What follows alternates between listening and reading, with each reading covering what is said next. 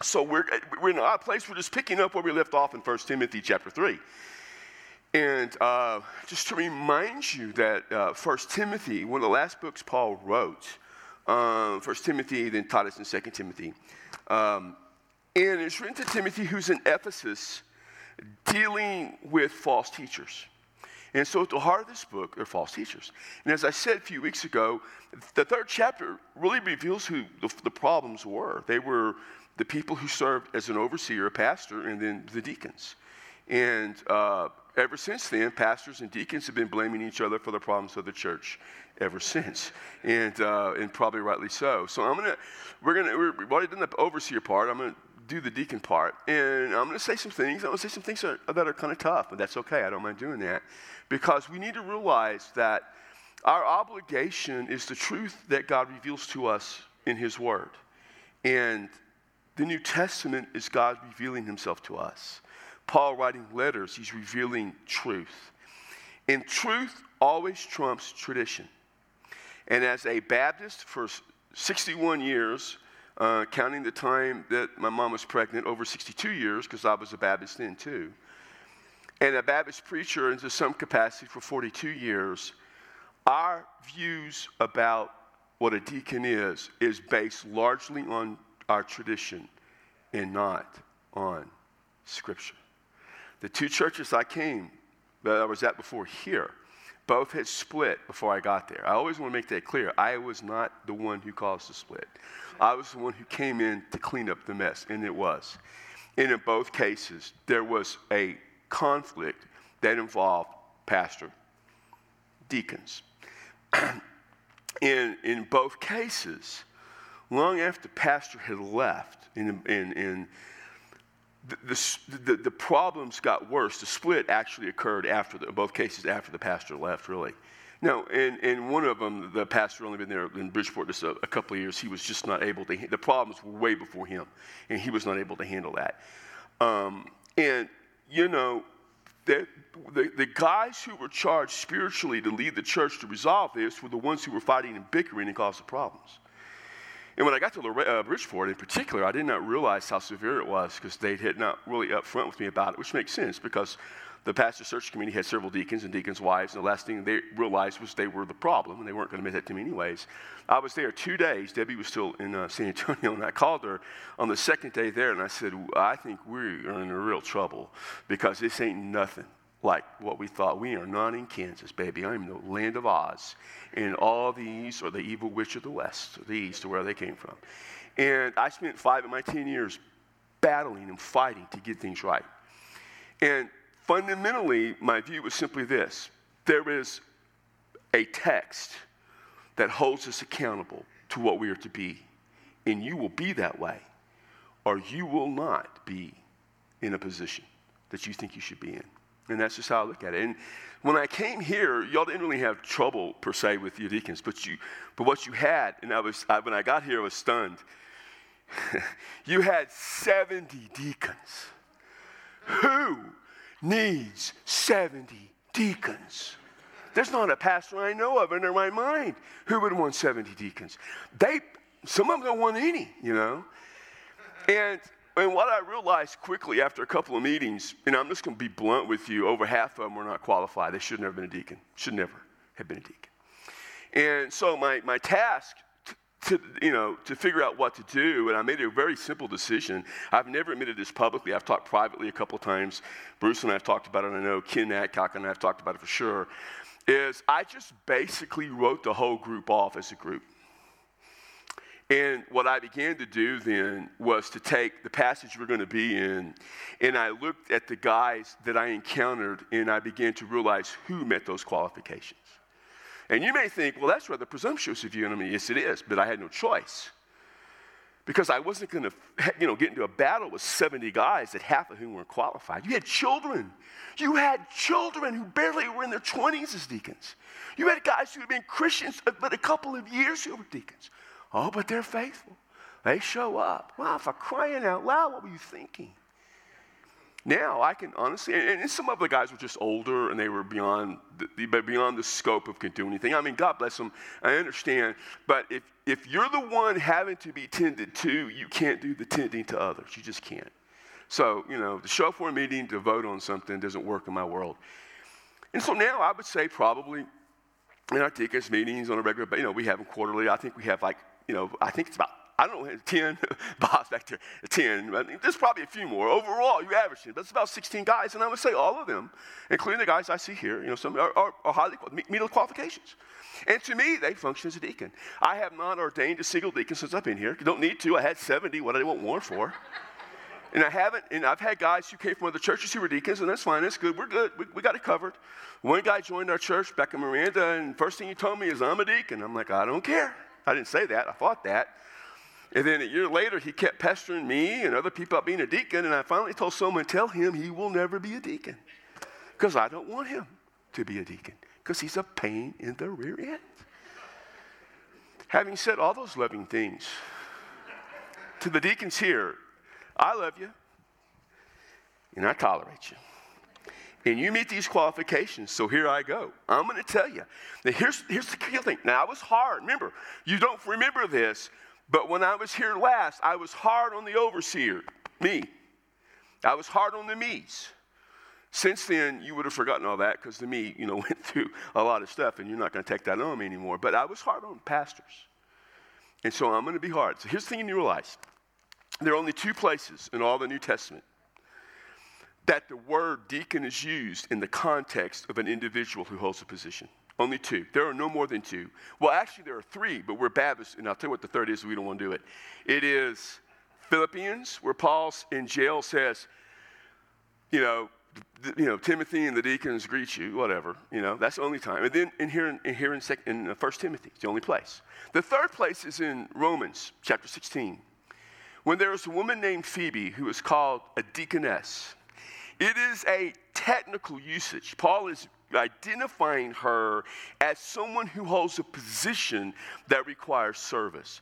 But we're Baptists, and as we're going to see, we don't want women deacons, so we ignore that one.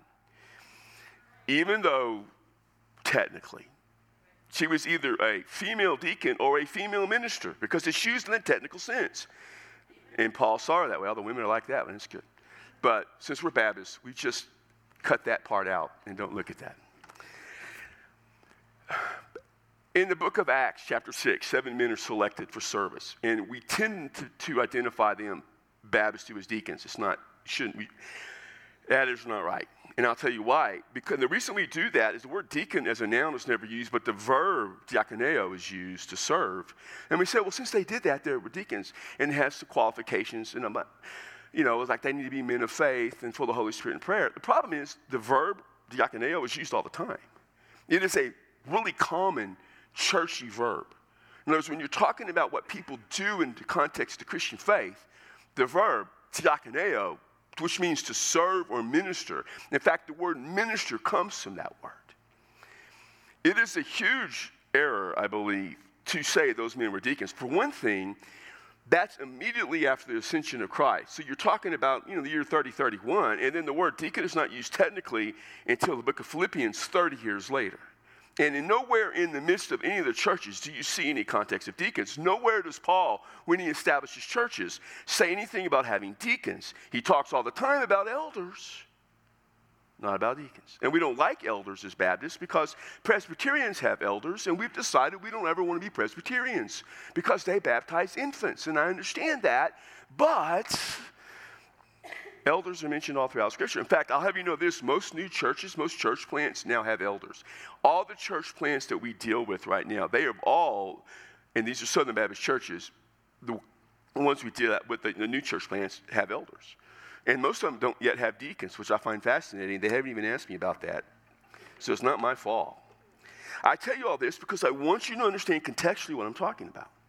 So here's what we see in verse 8 Deacons likewise, just as he has talked about overseers and gave their qualifications. Now he's linking the deacon to the overseer. Now, this is what's important because this is the appearance of the church. They had the overseer, the episcopos, the bishop, who was synonymous also with the presbyteros, the elder. Remember, I told you that the pastor, the overseer, and the elder were the same. And there were other people, maybe elder, but the overseers were all elders.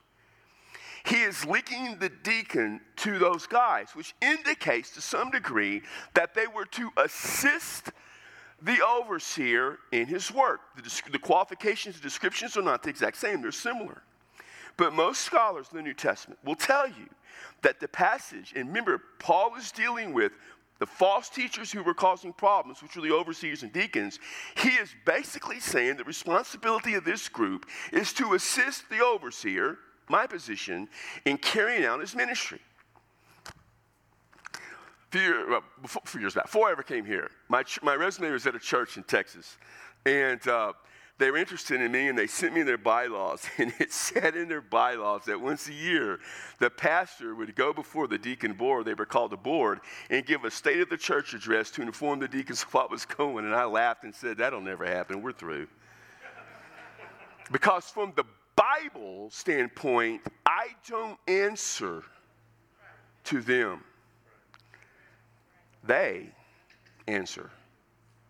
Oh, you're going to hate this to me and we answer together to the church. We answer to the church.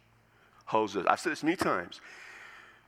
Y'all hold me accountable. Now, you choose committees to do that. You choose the finance committee to hold me accountable for finances. You choose the trustees to hold me accountable for legal stuff. And you choose a personnel com- council uh, committee to hold me accountable for my life and my practice and things that go on. You designate groups to hold me accountable. And that's fine because we're a congregational church, but we need to understand what Scripture teaches. Likewise, deacons, it says. And it lists four basic things about them. It says, first in verse 8, they must be men of dignity. And the word men, by the way, is not in the Greek. you didn't realize that. Well, it says they have to be men. Yeah, I know. It just doesn't say that in the Greek. I don't know what to tell you. I don't make this stuff up. I got the Greek right next to it. I'm reading the Greek. Nope, doesn't say that.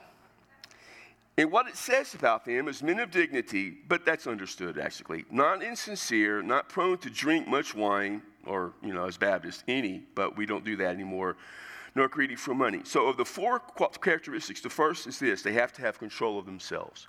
Verse 8 says they need to be men who are self controlled. And that self control, dignity, not two faced. That's what insincere means. Don't be a drunk, because if you can't control your drinking, and, and as Baptists, we've traditionally not wanted uh, deacons to drink or not greedy for money. And I've known many pastors and deacons who don't make that qualification. I know many, and it's sad. Now, I prefer, I don't, um, I don't think the Bible teaches abstinence, but I think as a Baptist pastor, I have a responsibility since I'm Baptist not to drink. And I also tend to believe that deacons have that responsibility. I don't hold them accountable for that. It's just my personal belief. If they do, they do. Um, but one of the reasons that I haven't ordained any deacons in a long time here in my last church is because I got tired of dealing with that subject matter. And so I just tend not to do it. That's just me personally. But, you know, I'm the one who has to sign off on it. So I guess, you know, I, I struggle with that. I just think if you're going to be in the position of serving others, you've got to be accountable to how you live your life. And so many men, um, they have no dignity. They're greedy. I'm talking about pastors too. And they're not sincere, they're two faced. You, you can't be a deacon. Well, you can, but you shouldn't. And in my book, I just ignore you. Because it is wrong according to Paul, not our tradition. Yet, far too often, I've seen churches look at a guy. Well, he comes to church, he grew up in the church, his daddy was a deacon. Oh, I inherited that in Bridgeport. Oh, Lordy, I inherited that. Just make him a deacon. I had a deacon in Bridgeport who got kicked out of high school basketball games for cussing the officials. Everyone in Bridgeport knew he had a hot temper, and they all knew he was a deacon at First Baptist Church until he left because he got mad at me because I brought drums into the church. And I said, Praise you, God, for getting rid of that guy. I did. you had a guy here who was a deacon. I couldn't believe he was a deacon, much less ever was, was chairman of the deacons. He got mad at me and he left, and he was telling people he left. And someone came up to me, I think it was, it was either Bruce or Ken Adcock, and said, He left because of you. And I looked at him and said, in all sincerity, I said, Well, you're welcome. Because I did what you should have done a long time ago. And that's the honest to goodness truth. It is inexcusable to have someone who does not have, and I'm saying, I understand people lose their temper. I got it. I understand. I understand that. But if your reputation is bad and you have them as a deacon. The second set, found in verse 9, is they have to have an orthodoxy. In other words, they have to hold to the mystery of the faith with a clear conscience.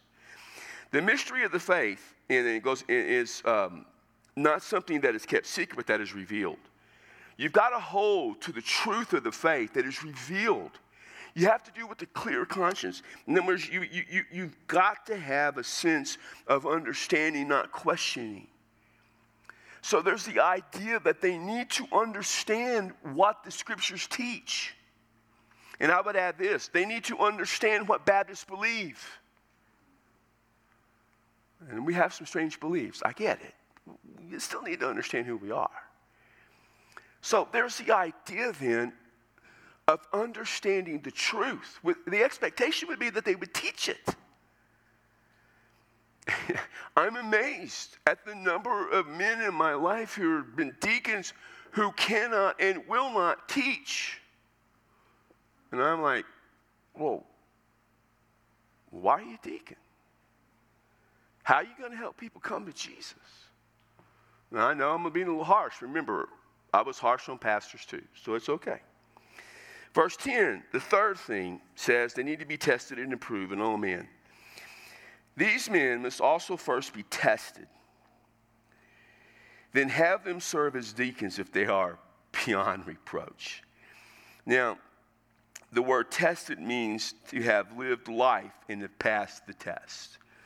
I put it this way I want to see scars on their body and their heart, in their mind and their soul. And if they're still faithful to the Lord, well, then they should be serve. And they have to be people who are beyond reproach. Not that we all sin, we all stumble. They need to be beyond reproach. So when you have someone who's 25 years old as a deacon, how in the world have they ever been tested? In my life, and the pastor's the same way. In my life, when we were 23, Debbie and I were told we couldn't have children. At age 27, we went through a three year ordeal that, you know, to this day, you know, and, and, for Debbie, it was still hard that, that, through no fault of her own or myself, that for three years was a constant, just a sense of almost daily, I won't say suffering, but it was a daily trial. and It was brutal. You know, we went through our daughter being a, a true prodigal. You know, we went through the things that she went through. At some point, there are scars, and there's skins on the wall testing. And you have the confidence that I have come through it. And I look at the men who are deacons, and I know they have gone through many things, so I don't know it. They have gone through the scars, and they're still men of faith. And women do the same thing. Any leadership, that's what you look for and they have to be beyond reproach. So when I was in Bridgeport, I found out two of the deacons, one was on the committee that called me, and one's wife was on the committee that called me, had affairs. And it was known. And it happens, I get it. And they stayed deacons. They didn't say, I need to take a step back and fix my marriage. I need to step back up in healing. You know, this wasn't 20 years that passed and they were now deacons. They had never stopped. And I'm like, no wonder you're screwed up as a church. You have people who are so miserably unqualified, it is a laughing stock. This, this is what's happened in Ephesus. That's why they were struggling. And this happens to churches all throughout America that are struggling because they have forgotten what it means. to be a deacon or a pastor. Same thing. Now I'm going to skip verse 11 about women. I'm going to come back to it. Then in verse 12, it reiterates some things about their home life. Same thing as the pastor. They must be husbands of one wife and good managers of their children in their own household. And it's like the pastors. Now, remember, I said husband of one wife, and I'm not going to go over that again. But, but basically, it means the Greek is just a one woman man. And sometimes we take it to mean they can't be divorced. It doesn't say that. There was a word for divorce they could have used. The best translation or understanding is simply this they must be a man who are devoted to their wife. Now, sometimes we have deacons. I've had the best deacons I've ever had, uh, ever was in, uh, in Laredo was the man, and I'm one who ordained him, brought him in. He, he, had been married a long time ago, been divorced, and there was no infidelity. Got divorced, got remarried. You know, a lot of places he could never be a deacon. This guy was a phenomenal, one of the most highly respected men in the community in our church. He became a deacon, the best deacons we ever had. I don't believe that this passage eliminates you from being a divorce. Does divorce automatically eliminate someone from being a deacon or a pastor? And the answer is no. It doesn't say that. By the same token, I've known men who were flirtatious, kind of womanizing, who were deacons, and they, they kind of broke this because you know they did not they did not reserve their attention to just one woman. And that's really what it means. It means to be devoted to one woman, the woman you're married to, and no one else. And to manage your children well, and to guide them into the way they ought to live their life. Same thing with the pastor. And then it says, For those who have served well as deacons obtain for themselves a high standing and a great confidence in the faith of Christ Jesus. When you do this, your character is exposed to be who you are. And what it means is this you have served well, you have done the diakoneo well. You have the same word for serve, the verbal form of it. You have done that well. And because of that, the high standing isn't one of prestige, it is one of serving. And you have confidence in your faith. You have a great relationship with the Lord. And I know many deacons who absolutely blow this out of the water and are right there. Some of them are in this room. And their faith and their confidence in Jesus Christ is unbelievable. Now, I'm going to go back to verse 11. Women must likewise be dignified, not malicious gossips, but temperate, faithful in all things. The word, uh, some versions have wives. The word, for, I told you last week, the word for woman, the word wife in the Greek, there's no distinction. It's the same word. There is no two different words for that. So is he talking about the wives of deacons or is he talking about women deacons? And there's a lot of arguments for, for both. Grammatically, uh, it makes some sense to say that these are women who are deacons because the women also who serve as, in this capacity should have these characteristics. But there's also reason to think they're wives because it talks about being the husband of one wife, talks about the woman, then it goes back talking about the man. Um, we should probably recognize that back in that day, that a lot of the times that there were far more women in the church than men, kind of like today, by the fact. And that in ministering to widows, in ministering uh, in, in terms of baptizing, getting women for, ready for baptism, you would want women to do that. As I would understand this today in our world, and with the ambiguity that is there, this is how I look at it. I look at a man's wife who's a deacon and say, does she live up to the expectations? That would I call both, if, if we had women deacons, would I call the wife to be a deacon? And sometimes I would call the wife over calling the husband. You know, I'm saying, well, let's get her. We just have to drag him along, give him the title. You know, and uh, that's all everybody on this side of the auditorium. Bob, you know, Doug, Bruce, you guys are that. But you know, it's it's. I, I think it means something like that. This, the expectation is they're going to serve together. And she's just like my wife supported my ministry. Now I was the pastor. You know, she didn't do it. She didn't make decisions. I got you understand that the deacon's wife has to be supportive. She can't be problematic. And oh man, so in, in Laredo, Debbie and I, our, some of our closest friends, he was a deacon, you know, and um, he was actually serving on as a missionary in Laredo also in capacity. We were really close friends, but his wife got really mad at me over some decisions I make. Like that never happened before, and so uh, or ever again. And so she wrote me a nasty letter accusing me of heresy, of lying, about everything wrong with the church was my fault, blah, blah, blah, blah, blah, blah, blah. It's ugly. And my friend Roger was chairman of the deacons. So I didn't believe in confronting a man's wife. I'd confront the man. And so I went to Roger and said, Have you seen the letter your wife wrote me? Yeah, I know. That's not me, it's her. I said, Okay, you're the chairman of the deacons. Your wife wrote this. What are you going to do about it? So I don't do anything. I said, Okay, I just need to know that. Now let the other deacons know what happened. And then, I, you know, I was too young then to do what I would do today, which was drop kick you through the goalpost of life so fast you wouldn't know what happened. You'd be done and one and done. But basically, I just blew him off and cut him out of everything. He should have realized the partnership they had and the danger they posed and taken care of that. Together, they should have resolved that and come to me, but they didn't do it that way. What I'm saying is, this passage indicates that the wife of someone who is a deacon basically has an important role. I'm going to tell you this men should never be alone with other women. If we want to make sure that our, our, deacons have good reputations, I don't want the deacon to go visit a woman, even a widow, even when he's 80 years old by himself. Take your wife with you, and the two of you go, and she is going to do far more than you're going to do.